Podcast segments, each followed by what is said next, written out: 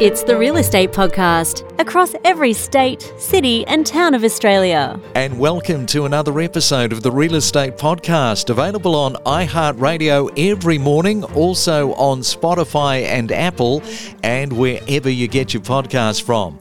It is a Wednesday morning, the 13th day of July for 2022.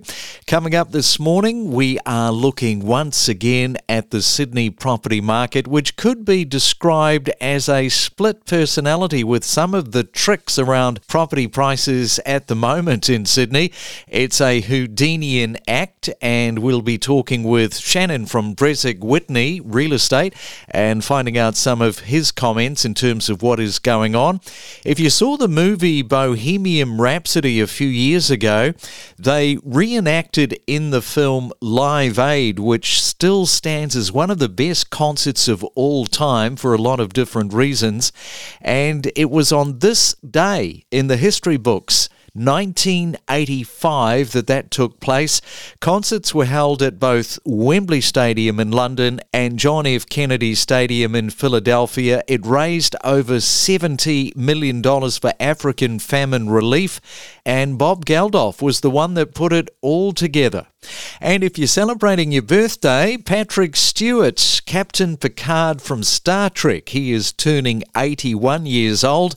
And Indiana Jones, Harrison Ford, not far behind Patrick Stewart, he is turning 79. Grab your coffee and switch on your real estate breakfast every weekday morning from 6:30.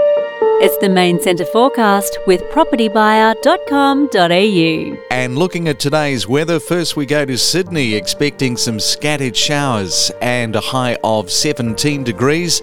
Grab the raincoat and the brolly because the showers are back again today for Melbourne. 13 is your high. Brisbane expecting some morning fog, a dry day, and some windy conditions. Your high of 20. And in Perth, expecting sunny blue skies and a high today of 22 degrees. From first home buyers to property investors and everything in between. Every morning on the Real Estate Podcast. Well, Sydney is still pushing the price boundaries in a favourable way if you look at some of the recent sales across the last couple of weeks.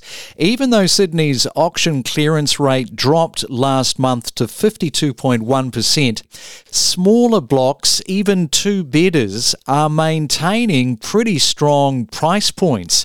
And this evolving market probably is unlike any previous property cycle in modern times. It still has this yo yo effect of surprising and surpassing and going against some of the predictions right across the landscape. But as some people would say, that's property.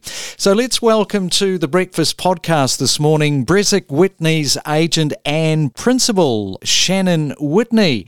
And good morning to you, Shannan. Welcome to the Real Estate Podcast. Good morning to you, Craig. Thanks for having me. You've been around long enough, I think, to have seen a few property cycles. Is this one a little bit different to the others from your point of view? Uh, yeah, so 28 years in the Sydney real estate market. And yes, I have seen quite a lot of strong and bearish markets and cycles. So the difference with this particular cycle is probably the speed of the deceleration and the erosion on values probably come down faster than I've normally seen in a down cycle like this. However, coming off the back of the previous cycle we've just experienced, which was one of the strongest bull markets and value rises we've seen in Sydney. Uh, you could probably understand what goes up fast probably has to come down quite quickly too. Yeah, that's interesting about the speed because I want to come back to the point about the clearance rate being 52.1% versus some of the positives because it really has, doesn't it? It's got this Jekyll and Hyde property market feel about it. It does. Yeah, it does. If you stand back and look at the last two and a half years in Sydney real estate, it's been a real roller coaster. You know, the run down the hill was a really steep, fast, aggressive strength in pricing and, and demand. And then when we reached the top, you know, and some of the macroeconomic changes and some of the social changes that had to go on, uh, both in our domestic economy and also around the world, meant that you know, the interest rate cycle changed quite quickly and quite ferociously. So to see, you know, the values come down as quickly as it has is stark contrast to where we were, you know, not only 12 months, 18 months ago it also feels like we're at that tipping point, possibly because of the RBA rises. You only need one more global event of some kind, and the dynamics change again. And this is what is making this real estate cycle unique and possibly unlikely to repeat once we come out of this supply chain chaos, interest rate adjustments, the oil, and so the list goes on. It's just a, a real weird moment in time for the real estate property sector. I mean, you know, so many people have got so many varying degrees of commentary on what is happening. Uh, they do, they do, and I think that plays, you know, quite a significant role in the general market sentiment that has a great influence on, you know, real estate, you know, the performance of real estate as a category.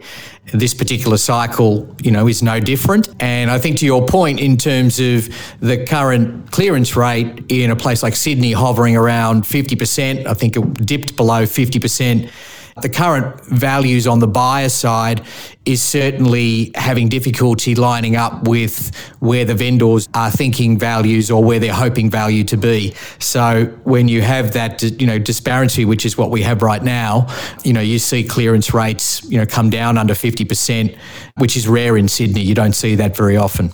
And Shannan, tell us about a property that you sold, I think it was last weekend, which goes back to the point about Sydney prices holding their own.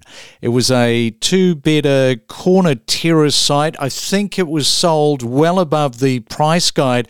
So tell us a little bit about that because that's going against the trend, you could argue. Look, it is. I think that you know I'd call that still a you know an example of cautious confidence from the market. We're seeing properties, you know, properties in Sydney either being priced according to the conditions or priced, you know, above the conditions. Those that are priced above the conditions simply are falling into the passed in category, which is sitting at 50 odd percent. Property such as the subject property we spoke about, the auction price settings were in line with conditions. The demand and engagement on the buyer side certainly demonstrates that there's there's generally mark there's a market there. There's plenty of buyers who want to buy. But to your point, Craig, I think the lens in which buyers are making decisions are perhaps somewhat different at the moment than it was. Fully developed all the fundamentals were very strong, car parking on site, a lot of capital invested by the current owners. The quality of the capital investment was very high. And the buying market certainly is seeing that the pricing is, you know, certainly looking like good value compared to where it was 18 months ago. And as a result, you see clear engagement and competition from the buying market. So I think the positive to that is there's definitely buyers around. There's definitely buyers who want to engage and invest into real estate. But the real challenge is at what price are they prepared to do it? And these terrace type properties, they are, of course, very popular to renovate. Have you seen buyers pulling back on doing these renos currently with the current property market? Or are the great locations and solid number crunching, are you still seeing a number of people actively pursuing and engaging in the renos? No, you're absolutely correct. There's a real bias towards fully developed property. There is a huge amount of uncertainty on the undeveloped side. You've got values falling, the market uncertain about how how far they will fall um, and for how long, and of course you've got you know the the great uncertainty around building costs, materials, labour availability. So those things combined uh, certainly see that the market is shying well away from undeveloped opportunities. That does buck the trend. That's the, normally the complete opposite, like Sydney, where undeveloped housing is really where a lot of the attention and the energy sits. That's where a lot of the markets see upside and value. And as you quite rightly said, the Jekyll and Hyde come back out. What a different world it is, you know, 18 months later. mm-hmm. And uh, the subject property that we talked about was certainly one that had all those characteristics and therefore removed a lot of those risks for incoming buyers. And just lastly, Shannan, how active are smaller developers that you're dealing with right now in this evolving market? What are they doing? Uh, they're very cautious.